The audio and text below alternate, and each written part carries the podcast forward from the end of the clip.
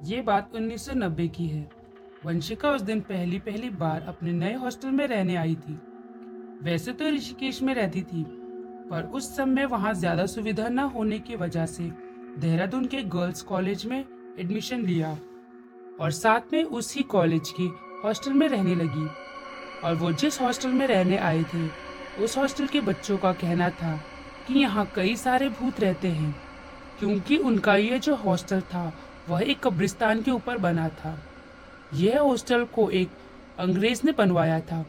उसे वहाँ कहीं अच्छी जगह नहीं मिली थी, इसलिए उसने वहाँ के एक पुराने कब्रिस्तान के ऊपर ही कॉलेज और हॉस्टल बनवाया था। यह कॉलेज और हॉस्टल बस लड़कियों के लिए है, उस अंग्रेज़ ने बनवाया था, क्योंकि उस समय हमारे देश में लड़कियों को ज़्यादा शिक्षा नहीं मिलती थी। उस हॉस्टल में रह, रह रहे बच्चों का ये भी कहना था कि इस हॉस्टल में कई सारी लड़कियों की मौत भी हो रखी है और इसी वजह से इस हॉस्टल के कई सारे कमरे बंद पड़े थे।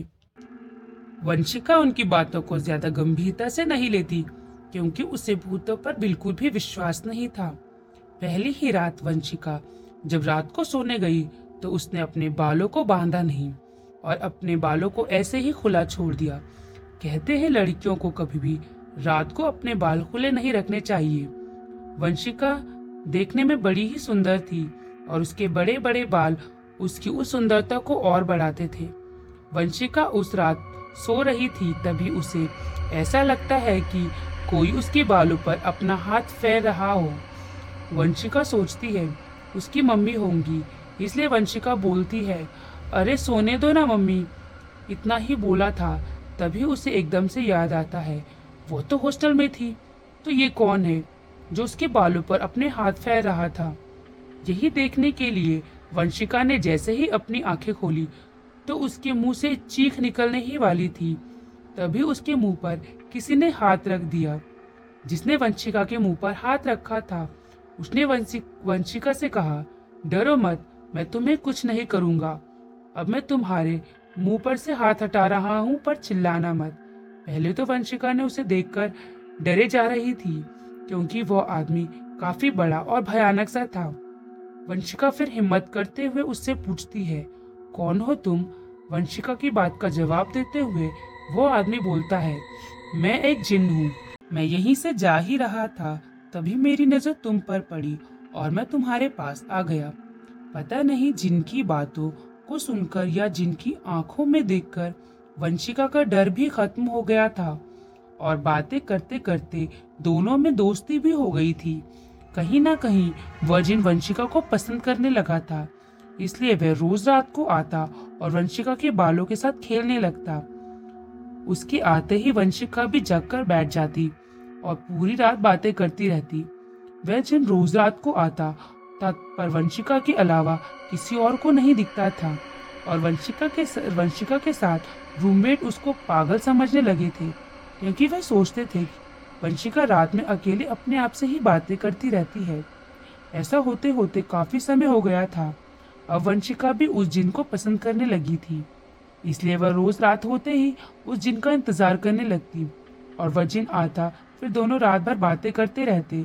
रोज रात को जगने की वजह से वंशिका सुबह के समय ही पर उठ नहीं पाती थी और उसका कॉलेज भी रोज छूट जाता था। एक रात वंशिका सो रही थी, तभी वो जिन आकर उसके बालों के साथ खेलने लगता है, तभी वंशिका की एक रूममेट ने वंशिका के बालों को अपने आप ही हवा में उड़ते देख लिया और उन सबने अपने रूम चेंज कर लिया। अब सब हॉस्टल में वंशिका के साथ रहने में भी डरने लगे थे।